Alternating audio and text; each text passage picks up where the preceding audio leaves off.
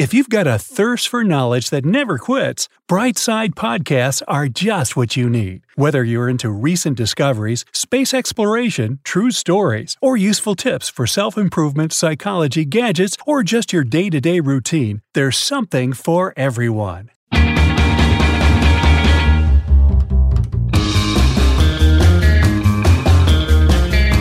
What's the one thing we all can't do without? Yep, it's sleep. The process of sleeping is important to our well being, and it's super complicated. Science is doing its best to find out what happens to our body and brain during sleep and what influences it in a positive or negative way. Thanks to these attempts, some well known sleep myths have been debunked. Number 11. Sleep is a passive activity. Well, what else can it be if you're simply doing nothing during sleep, right? But you're totally wrong here. Even though you remain still and inactive at night, there are numerous vital processes going on that you're not even aware of. First off, your brain is pretty busy while you're watching dreams. It consolidates all the information it's received during the day and files it away for later use, creating long term memories. Also, your endocrine system releases a number of hormones during sleep, all with different purposes. For example, the pineal gland produces melatonin, which controls your sleep patterns. Its levels increase at night, and this is what makes you sleepy. And your pituitary gland releases the growth hormone, which makes your body grow and repair itself. Number 10. You can't sleep with your eyes open. Have you ever woken up and found that your eyes are much more sore and dry than usual? Well, I don't want to scare you, but it might be a sign that you slept with your eyes open. This actually happens to people who suffer from a condition called nocturnal lagophthalmosis. These people sleep with their eyes fully or partially open since their eyelids are unable to close completely. This is a case of facial paralysis, which can be caused by many factors, including infection, stroke, surgery, trauma, or Bell's palsy. Sometimes the inability to close your eyes while you snooze can be treated by simply wearing an eye mask to bed. However, in more complicated cases, a person needs surgery because sleeping with their eyes open can affect their quality of sleep and damage their cornea. And this may lead to vision problems. Hmm, I wonder if people with such a condition have ever slept at their workplace. Their boss probably didn't even notice. Number 9. The moon's phases affect our sleep. It's quite a common belief that a full moon makes us sleepless, but is it really so? Many studies have been carried out in an attempt to learn the truth, and the results turned out to be contradictory. Research by scientists at Basel University in Switzerland suggests that people actually sleep less during the full moon phase. It takes them longer to fall asleep, and they sleep less deeply. On top of that, the volunteers who took part in this study didn't even see the moon since they slept in rooms where the curtains were closed and they weren't aware of the current lunar phase. But the findings of this study aren't all that convincing because the number of volunteers was only 33. That's why researchers from the Max Planck Institute of Psychiatry decided to analyze the sleep of more people, around 1,265. They couldn't find any significant correlation between the lunar cycle and sleep. So, hey, don't blame it on the moon. Number 8. Snoring is not a big deal. Didn't get enough sleep because your roommate was snoring all night long? Yeah, people usually look upon snoring as a little inconvenience that wakes them up during the night. If it doesn't happen often, such incidents become a source of friendly jokes. But chronic and loud snoring can be a sign of health problems.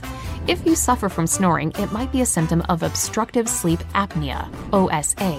When you have OSA, your airways become blocked, and you experience breathing pauses during nighttime rest.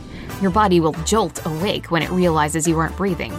OSA not only affects your sleep quality, but can lead to high blood pressure, diabetes, obesity, heart attack, and stroke. So if your roommate keeps waking you up with their nighttime noises, send them to a doctor.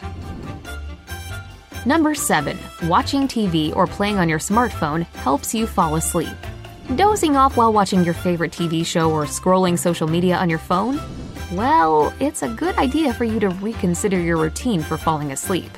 All gadgets we use emit blue light that suppresses the secretion of melatonin, a hormone that makes us sleepy.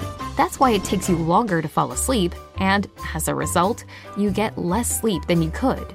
Scientists even created a name for such behavior bedtime procrastination. This is when you willingly postpone drifting into the dream world without any real necessity. Sleep experts recommend turning off all gadgets one hour before bedtime. It's much better to spend this time reading a book or doing some yoga, which will help your body to relax. Why rob yourself of precious Z's, right? Number 6. Naps during the day are bad for productivity. Daytime naps are usually viewed as something negative because people feel groggy after taking them. In addition, they mess with your sleep schedule. But sometimes, when you can't fight the urge to nap because of tiredness, it's better to give in. Well, when you can afford it, of course. Your boss might not appreciate you sleeping at your desk. A study conducted at Flinders University in Australia proved that mini naps, as short as 7 to 10 minutes, can boost alertness and help your brain function better. Long live power naps. But keep in mind that it's better to snooze in the early afternoon than later on. This way, you'll decrease the chances of your spontaneous short rest cutting into your nighttime sleep. Number 5. You should never wake a sleepwalker. We've all heard the legends that trying to wake a sleepwalker is really dangerous and can cause a coma, brain damage, or even a heart attack. In truth, it's highly unlikely that anything of this kind will happen if you wake a sleepwalker.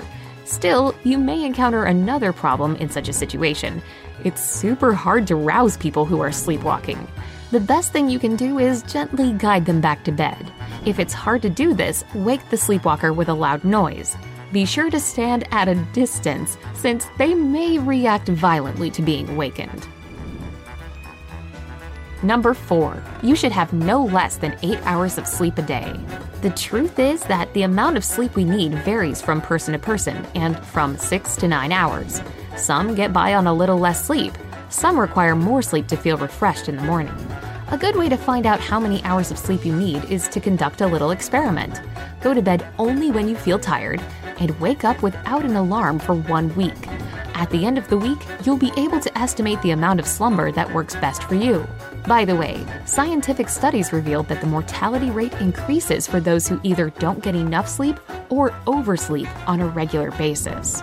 And this brings me to the next myth. Number three not getting enough sleep means only feeling tired.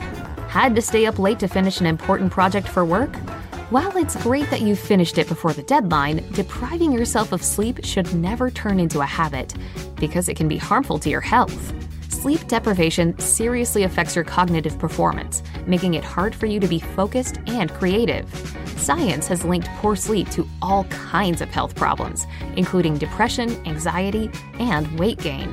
What's more, a lack of rest can increase the risks for high blood pressure and diabetes.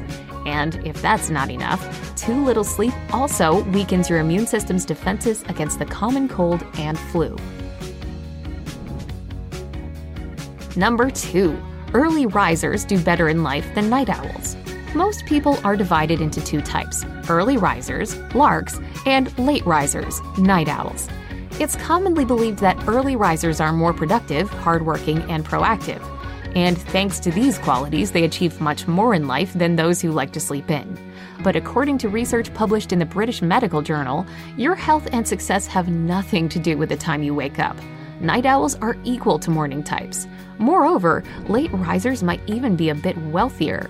Besides, whether you're a night owl or a lark is determined by your chronotype, which is genetic. Number 1 hitting the snooze button is harmless. I just need five more minutes. That's probably what you think when you hit the snooze button on your alarm and decide to spend a bit more time in bed. But getting those five minutes may do you a disservice. When you delay getting up, you drift into a sleep cycle again. But a sleep cycle usually lasts from 75 to 90 minutes. When a second alarm goes off and interrupts it, you're more likely to feel tired and groggy because your brain is trapped in this new sleep cycle and refuses to function at its best. So put your smartphone in another room, and this will help you avoid the temptation of sleeping in.